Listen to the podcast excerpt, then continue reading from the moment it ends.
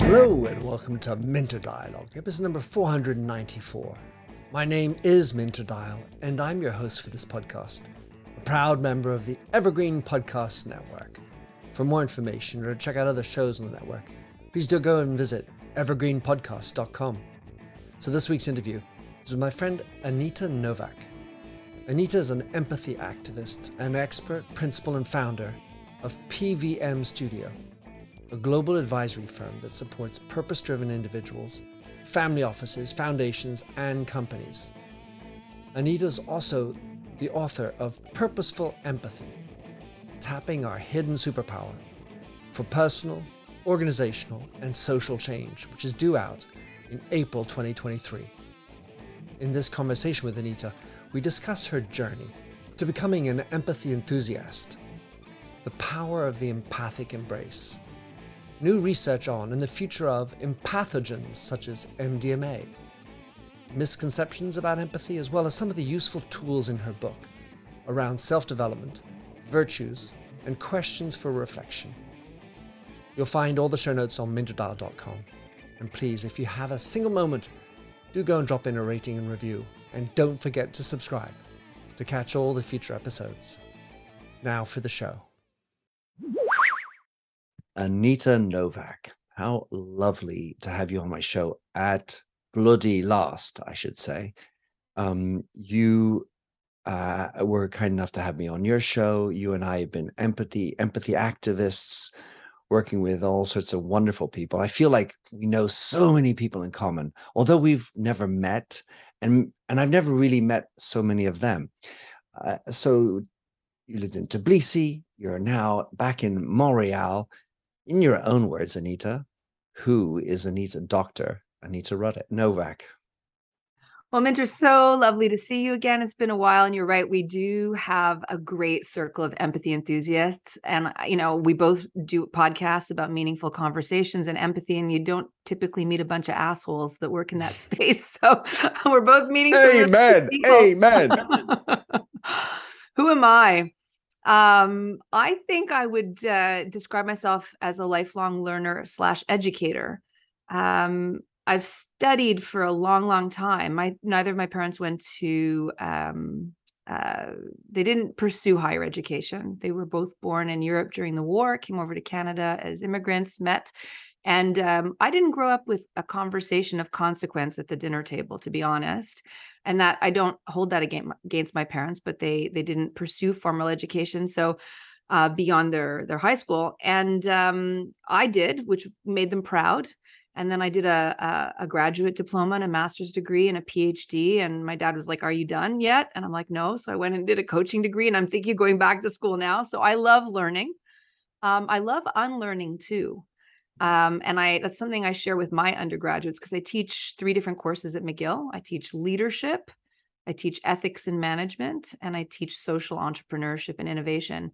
And uh, I share with my students that so much of their job while they're doing their undergrads is to really unlearn some of the social stories and the the stories that have been projected onto them by you know their parental units or society and just really kind of question things really. That's the time right? They're in their late teens early 20s um, to really question things. So i'm a learner and an unlearner uh, and a teacher. That's who i am. Beautiful. Well and an eternal learning. I think that's sort of what we all ought to be and uh, your so your course on ethics and management i was talking to the chairman of several companies on the board and i was like so just a question. I was wondering to what extent ethics is a conversation uh, in the boardroom. What do you mean? Well, I don't mean much more than that. I just wonder to what extent explicitly you talk about being ethical. Well, we talk about charities and ESG and. mm-hmm. How do you find the conversation about ethics in management happening? Well, the way I've designed the class is the front end of the class is we look at ethics from three different perspectives from a psychological perspective, where we you know explore whistleblowing for example so Mm. what is the psychology of someone who's willing to stand by and watch an unethical thing kind of uh, take place or someone who can't tolerate that right? And we have good examples of whistleblowers all over the place and do. they do important work.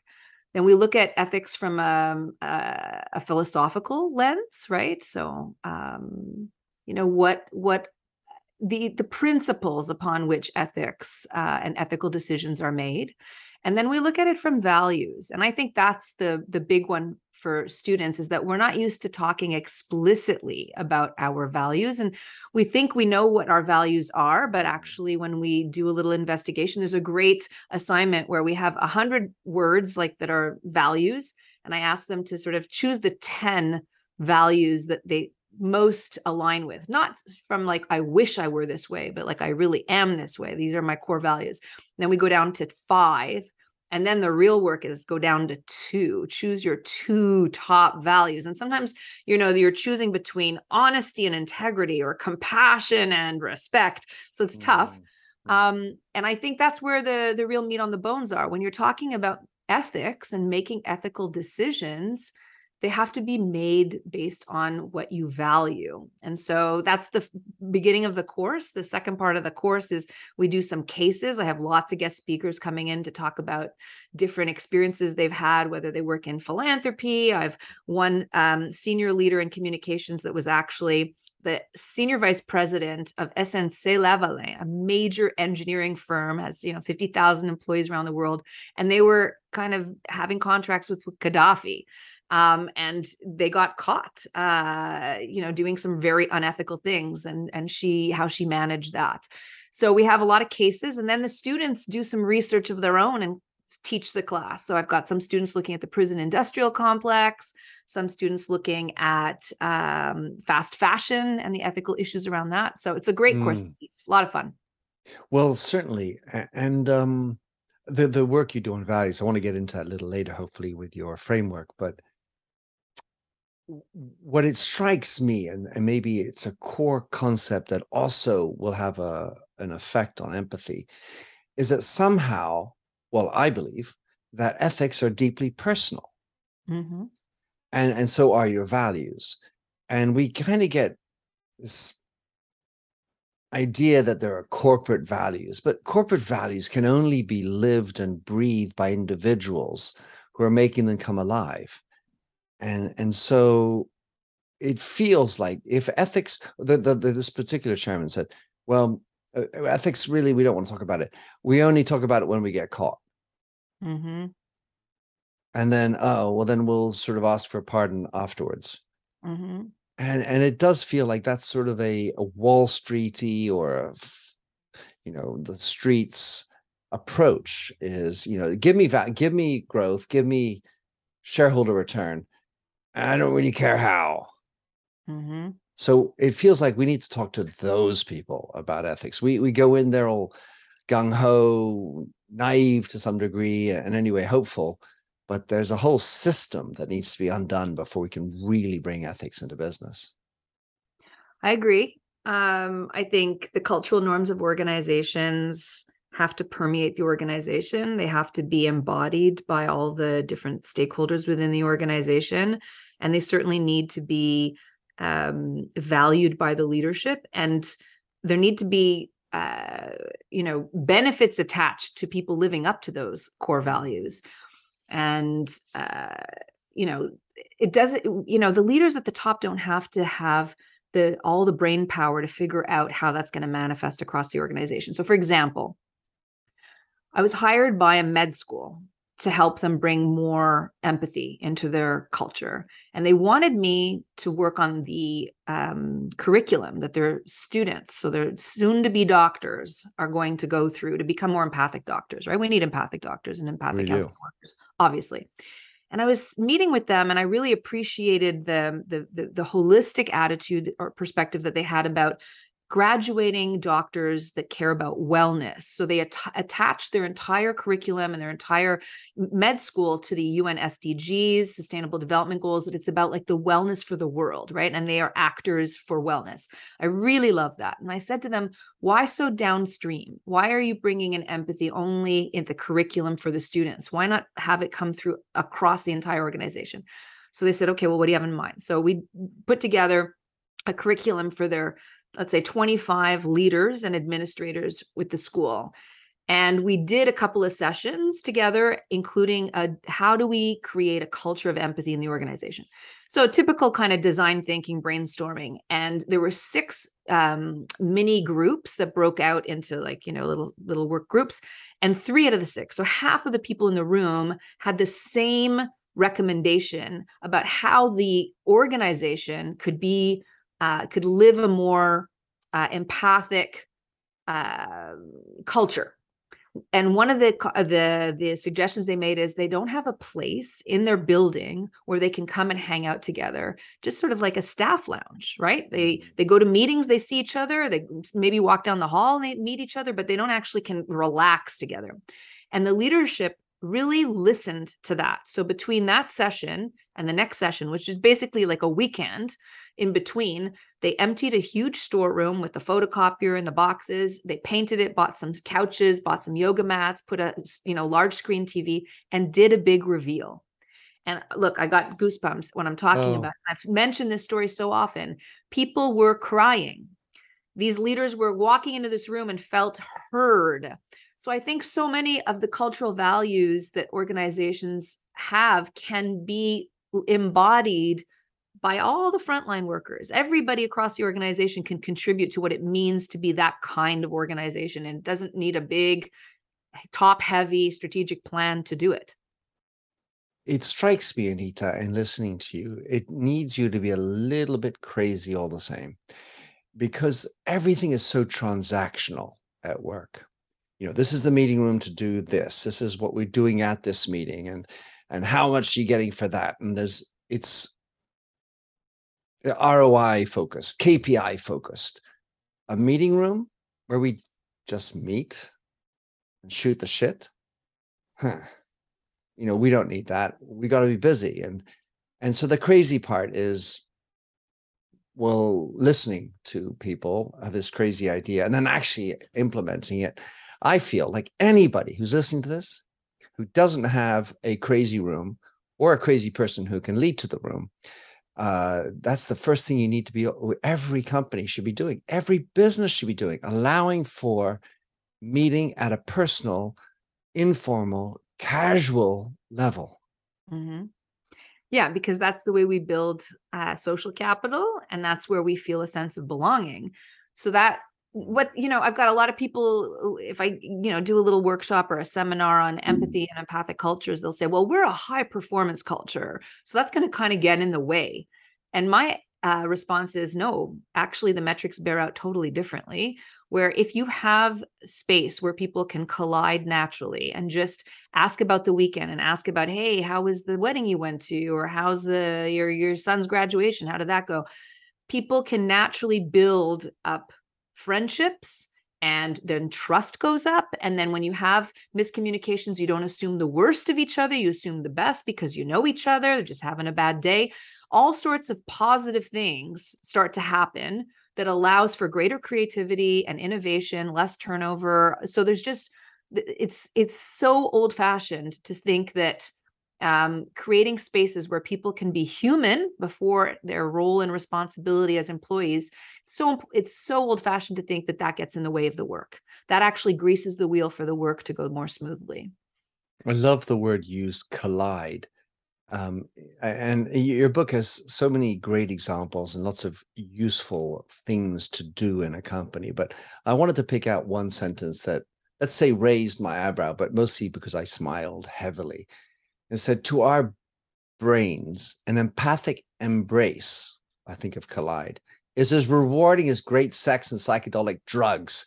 You're talking to business people? How does that work? Well, it's true. The neuroscientists have studied that. I don't. Okay, so here's what I've learned is that when you have your brain in one of those FRM, fMRI machines, they can sense what's lit up in your brain. And what they've discovered is being in an empathic embrace, so feeling a sense of kinship and belonging and connection with someone, um, the pleasure and reward centers of your brain light up. The same pleasure and reward centers that light up when you eat good food, when you are in a high state of meditative kind of uh, like energy, um, when you're high on psychedelics and when you're experiencing post-coital bliss. And I, that one, I always wonder, like, how do the researchers know that one? But... Exactly. Yeah. I mean, how do you? They they just qualify. It was good. It was good sex. it was um, good. It was good. But I mean, you also mentioned and and and for me, uh, this leads into another thought. But you also talk about how Metzner, the, the Harvard researcher, talks how the presence of MDA triggers the release of prolactin, which is the same hormone when you breastfeed mm-hmm. or for mother infant bonding. So, as far as MDMA is concerned, I mean, it, it feels like the empathic embrace is a proxy for the MDMA, which is doing the same thing as making you feel like you're feeding your child with your breastfed, you know, with breast milk which well, so reassuring and fulfilling at some level. I, I mean, Mother Nature is so amazing, right? So if Mother Nature produces these hormones to connect the infant to the mother, that's for this. That's to instill a sense of the mother wants to take care of the child. She feels good in taking care of the baby, and the baby is latching on to the mother. And that's for both of them to thrive so that the baby will grow up feeling safe and secure and will, you know, at least grow to a time when the child can be more independent. Now, imagine if that those same hormones could be released uh, in another circumstance where closeness and attachment and bonding is core to it. You know, you probably, if you read the chapter where I talk about the neuroscience of empathy and I talk about the kind of interesting new research that's coming out about psychedelics, you'll know that ecstasy was first called empathy before somebody in LA said, actually, I think we're going to sell it. more drugs if we sell, yeah, if we call it ecstasy. But the the drug itself is the most um it, you know widespread experience that people talk about is this closeness and connection and empathy they feel towards people when they're high on that drug. So I find it fascinating that there's this resurgence of research around psychedelics if, for therapeutic purposes to help people with PTSD, fighting addictions, fighting all sorts of trauma. Fear but I also want exactly. And I think imagine if we weren't attached to all our pharmacological um, solutions imagine and i don't mean to abuse of it and let it just be about raves and parties. Imagine with guided therapy you could feel a state of wholeness and connection with people that would be healing beyond years and years and years of talk therapy. I think there's great opportunity and great potential there. Greetings from evergreen podcasts. We're rolling out a listener survey and we want to hear from you the information in the survey will help us gather statistics and in turn make our shows more appealing to advertisers. I know most people don't like ads, but this is one of the only ways our shows make money and help keep their lights on. We promise it will only take a few minutes, but the impact on our podcasts will be tremendous. As a token of our appreciation, we'll randomly select one lucky participant each month to win an exclusive merchandise package from Evergreen Podcasts. Head to evergreenpodcast.com slash listener survey to help a show and possibly get some free stuff for doing so. We can't thank you enough for the support. Now back to the show. Well, I, I did have a, a friend of mine who launched a ketamine, uh, so a psychedelic short lasting um, assisted therapy center in New York. And I, I plan to have more because I, I I fundamentally personally have and fundamentally believe in the power of psychedelics to raise consciousness, to to rewire the brain, to make you feel as insignificant as you truly are, yeah. to get rid of the ego. Mm-hmm. And and all of these things actually, if you translate them into business, fuck, you know. Well, we should also have having sex and take drugs at work. makes me think. But I mean, certainly my MDMA usually done in in a fun spirited way uh it th- to get to know that feeling and to get to feel that that sense of kinship and bonding you know in a platonic manner even is so powerful and the, the challenge of course is keeping it in business so the issue is how does one transition non-empathic ceos an unempathic culture into being more i would say cultivated but at least more empathic Mm, that's a really big question. I think part of it will come when people realize how much they benefit. So one of the things that um, I discovered is okay, we know Maslow's hierarchy of needs, right? Think of your intro to psych class.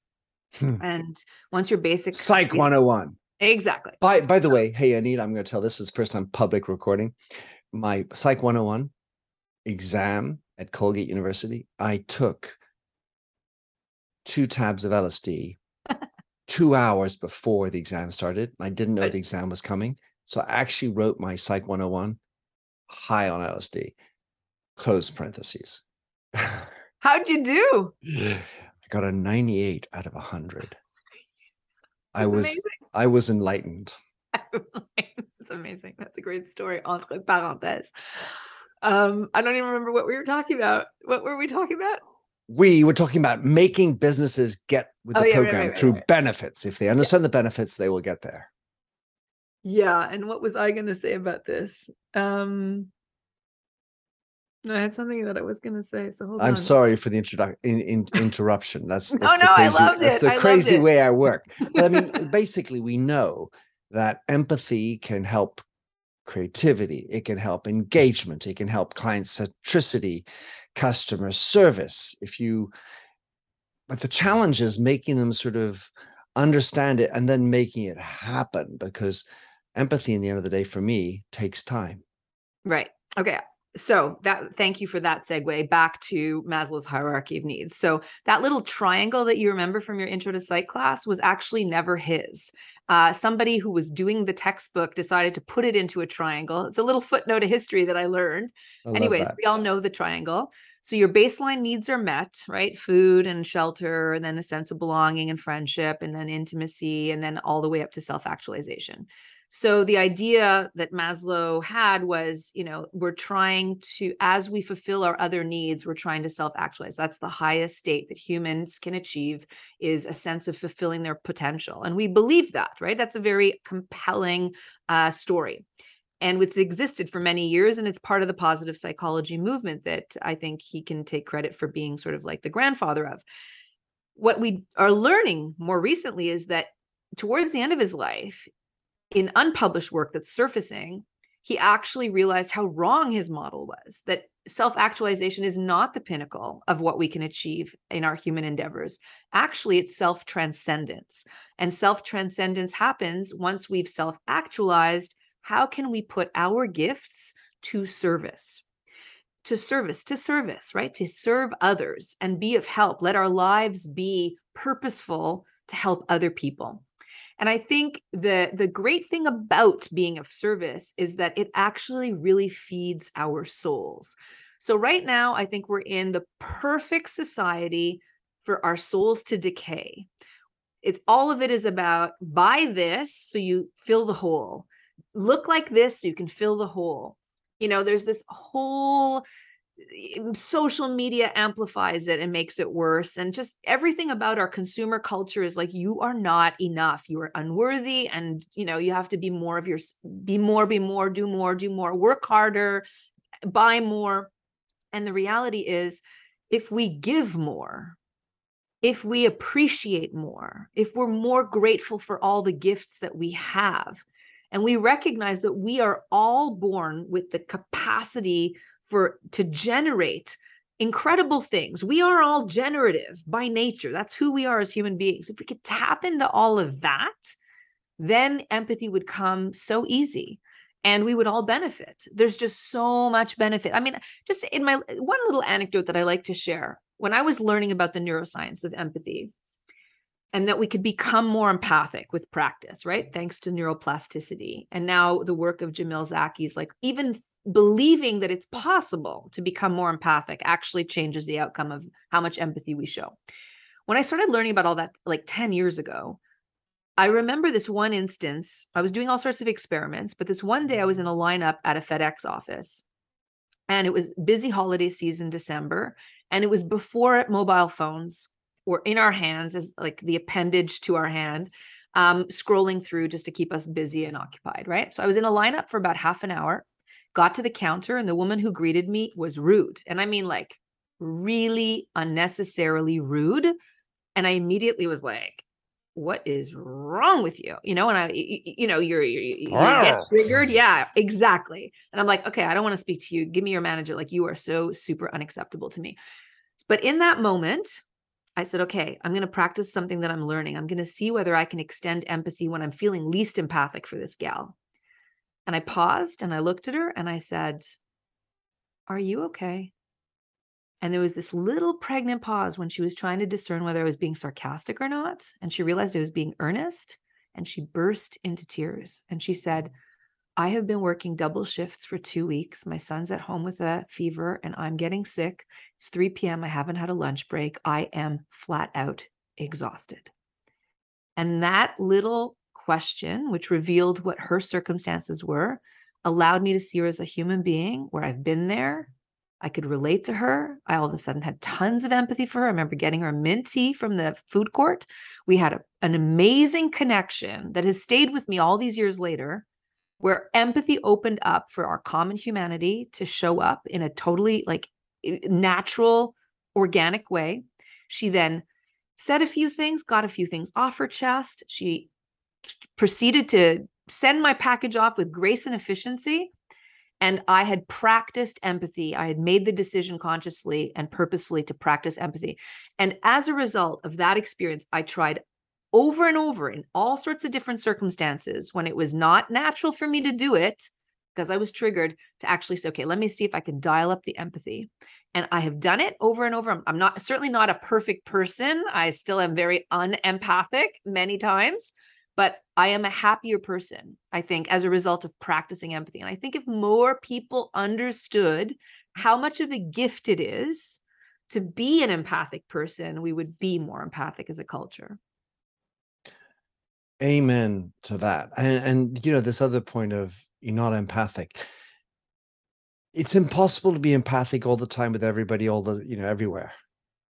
And and so we need to get off that perfect pitch and and know that there's time because the issue i see in business is that it actually takes effort it takes presence of mind it takes being present so that rather than being triggered as you could have been by this uh, nasty fedex greeting you just tapped in you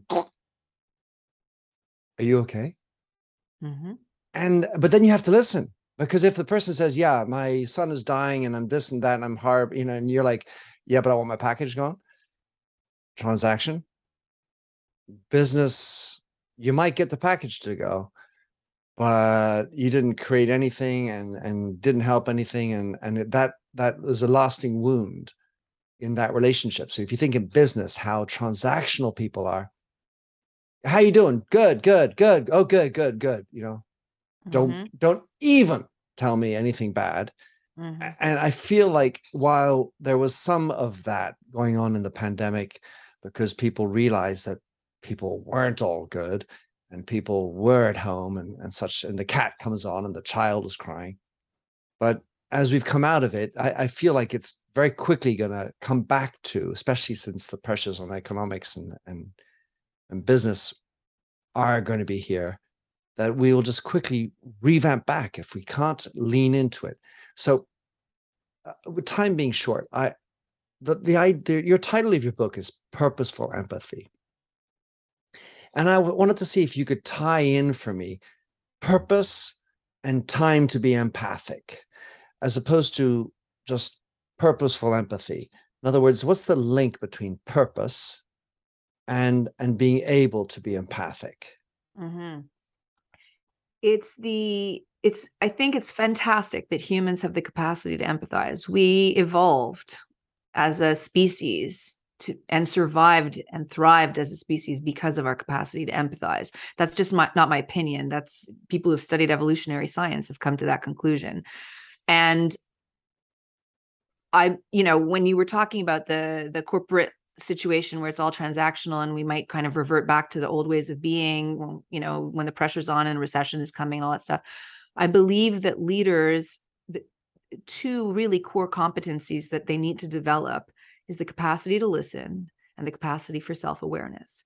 Because it's not enough that somebody comes into your office and you know you're half present for them. You've just read an email where you haven't met, your kpis and you're feeling triggered yourself and then an employee comes in and they want to take you know time off because they had a miscarriage or whatever's going on in their lives right?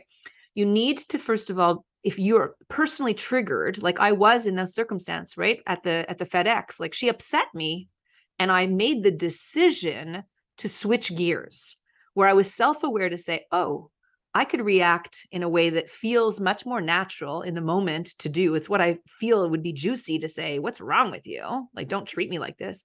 But I actually took the nanosecond to say, No, no, I'm actually going to practice being empathic on purpose.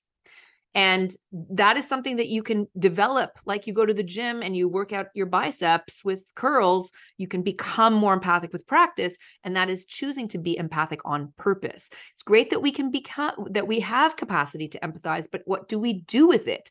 We choose to be empathic on purpose. So by just asking the question, How are you? elicited for her a space where I actually cared.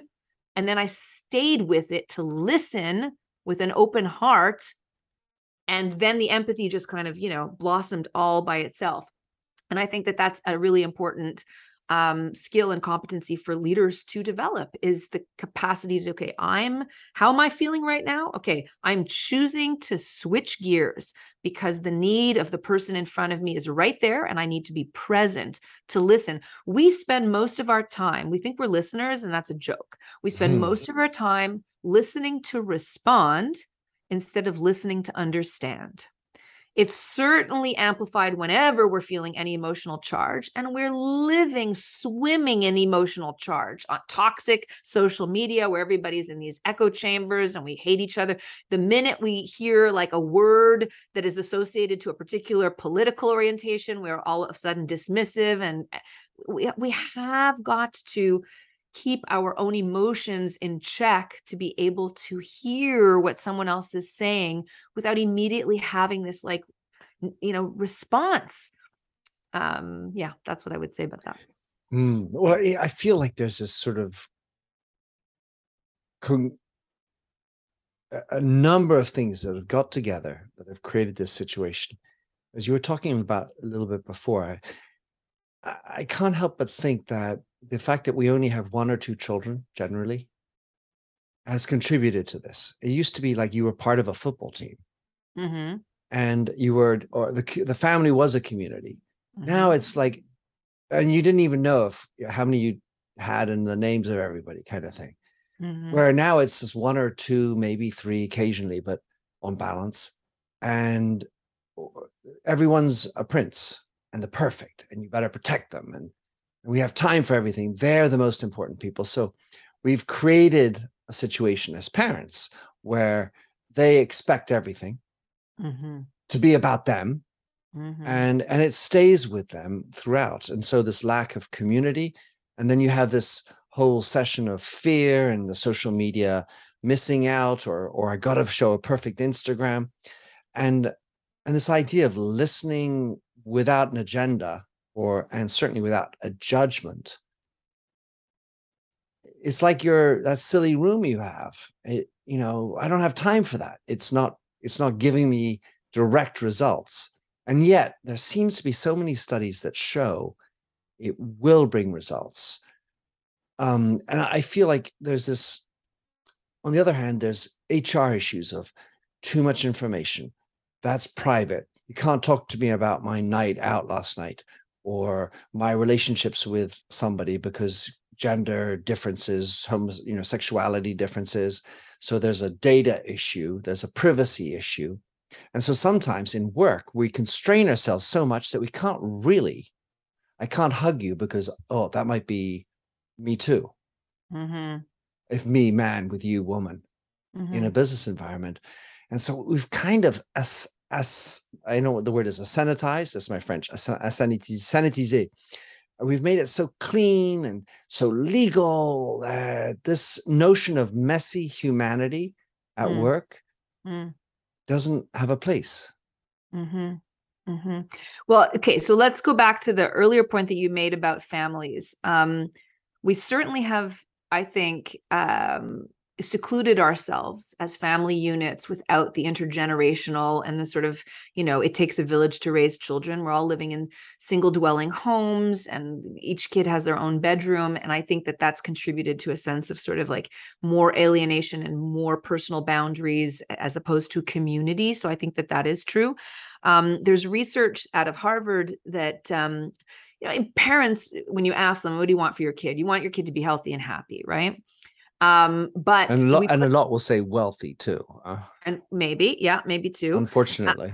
unfortunately um so successful i guess but uh most parents put so much pressure on the academics as opposed to developing the socio uh, not the socio the uh, sel the social emotional learning of the child right um, and one of the things that I learned, which I found fascinating. So, for my own PhD, I interviewed social entrepreneurs. These are career change makers that use the entrepreneurial skills of any entrepreneur but then applies it to a social or environmental problem right and i wanted to understand why did they choose to spend their life working on a complex social issue like homelessness or poverty or racism right and it's a sisyphus right there's you're, you're probably never going to solve the problem but you're working on it and and you're trying to find levers right to to create some positive social impact in the world and there were two things across the board that I heard over and over when I interviewed these social entrepreneurs. And I, it, I was agnostic to what issue they were working on, but I was asking them questions about their lives. One thing that they all had in common was that they had service behavior modeled at home in their families. So Mm. the idea of families doing volunteer work together was part of their childhood. They all had memories of that. And I don't think it's you know, we're busy taking our children to hockey practice and to Mm. violin lessons or whatever, and they're like over um stimulated and over uh, you know their agendas are full. They're driving around all over the place to make sure that their cv is good to get into the filler school that becomes the filler school that ultimately like takes you up the cheminement to to harvard or stanford. And and and i don't believe that there's enough exposure to service again which is you know already at the highest scale of the maslow's hierarchy of needs. Just to realize how much Self transcendence. we benefit by being of service so that's one thing when it comes to raising children that i would say that i found super fascinating um, to learn about the other that I learned about was um, that they all felt compelled to act on empathy for others. So, uh, so that was the second thing. But the where you took it after we talked about the children was um, was in the office, or where? Remind me what you were what you led with. Well, essentially the the the notion of empathy being a you have to have the time for it, you have to have the the mindset, the presence to do it. Mm. And I'm so busy doing other things with my goals, the pressure, it, it inevitably falls off the wagon because don't have time for it. Yeah. Yeah, that, I mean that's why for a lot of people the pandemic was one of those moments of reflection about our life and to slow down and to Mm. spend more time with our family. And I, I inevitably um especially if the recession gets worse and I think there's going to be a course correction in the markets um and we're we're we're seeing already the tragic um outcomes of climate change that's only going to worsen over time um, you know, oil prices are going to go up. There's going to be so many economic demands and then political instability, you know, all over the place. The rise of totalitarian kind of, you know, tough men uh, taking over power. In democracies. in democracies, right? In democracies that um we're we're in for some hard times ahead. And I think we're going to find solace in community and in our relationships. And that has always been with us as human beings, but we forget about that. But that's the place where we're going to find some support systems is in our natural communities, in our natural caring communities. And it's a shame that we forget about that when we're in a in a better financial circumstance that all of a sudden having more and wanting more is the ethos of, of of fulfillment which it isn't. Why are we seeing such a rise in mental health and addiction and self-harm and suicide? Why is that all on the rise? Um, because we're not feeling connected and feeling a sense of purpose and meaning in our lives I would add that we, some people will have attached themselves to certain causes like global warming, but they're so big, so Sisyphean, to use your term, that I'm never going to be able to do anything. So I Mhm. think that the idea of community and and going more local and being sort of less ambitious somehow to be Mhm. more realistic is going to help you accomplish something for others, being in the service of others. And community is a part of that, you know, whether it's, you know, your family, extended or local community. Uh, plus, you know, in counterpoint or in paradox of the globalization idea, where Mhm. we're all one planet, I think that the luster is off, that we're all one human race. There's no doubt that for me, there's always been no doubt that that's not true. We have to belong to a community, which means that we do not belong to every community. Mm, Otherwise, you belong to everybody, you belong to nobody. mm. Nita, um, I wanted to talk to you about the self development tool you discovered. You you have so many things in your book. Can't do it. Ah, um, great book. Really loved it. I want uh, any anyone who's listening to this to go and and find purposeful empathy, tapping our hidden superpower for personal, organizational, and social change by Broadleaf Books. What other links can people have? Find out about what you're up to because you you are really one of those wonderful empathy enthusiasts, activists that people need to listen to. Well, just uh, the YouTube channel. Every week I put out a podcast and a YouTube video with other empathy enthusiasts. Um, I've interviewed a woman um, by the name of Amanda Luterman that you know, who has the Center for Erotic Empathy. I've interviewed people who um, are looking at how to develop empathy in young kids, uh, neuroscientists that are studying not only mirror neurons, but the fact that there are social neurons, that even in a space we are um, you know, resonating off each other's kind of vibrational fields. So I, I'm just interested in amplifying the voices of people who understand that the world needs more empathy and are doing something about it. So that would be the place that I would I would send anyone who's listening and is curious how to leverage empathy at a higher frequency. Mm, So I thank you for your work, Anita. I certainly thank you for also including me in your book. I really appreciate that. And again, anyone get the book, go go find your usual bookstores and download, buy Purposeful Empathy, read it, digest it, and do it. Anita, merci beaucoup. Avec plaisir, Minty. Thanks for having listened to this episode of the Minter Dialogue podcast. If you like the show and would like to support me, please consider a donation on patreon.com forward slash minterdial. You can also subscribe on your favorite podcast service. And as ever, rating and reviews are the real currency for podcasts. You'll find the show notes with over 2,000 and more blog posts on minterdial.com. Check out my documentary film and four books, including my last one, You Lead How Being Yourself Makes You a Better Leader. And to finish, here's a song I wrote Stephanie Singer, A Convinced Man.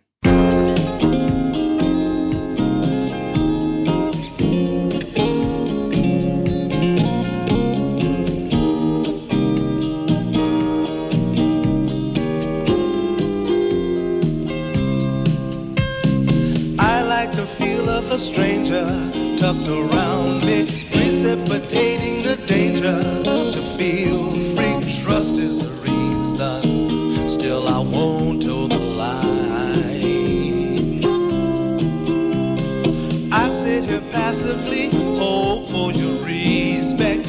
anticipating the thrill of your intellect. Maybe I tell myself there's no use in me lying. I'm a convinced man building an urge. I'm a convinced man to live and die submerged a convinced man in the arms of a woman. A convinced man, challenge my fate. I'm a convinced man, competition's innate. A convinced man in the arms of a woman. Despise revenges and struggle with deceit. Live for the challenge so life's not incomplete. What's wrong with challenge? I know soon we all die. I like the feel of a stranger tucked around me, precipitating the danger to feel free. Trust in my reason and let me show you why. I'm a convinced man practicing my lines. I'm a convinced man hearing these confines. A convinced man in the arms of a woman. I'm a convinced man, admit to the test. I'm a convinced man. I'm ready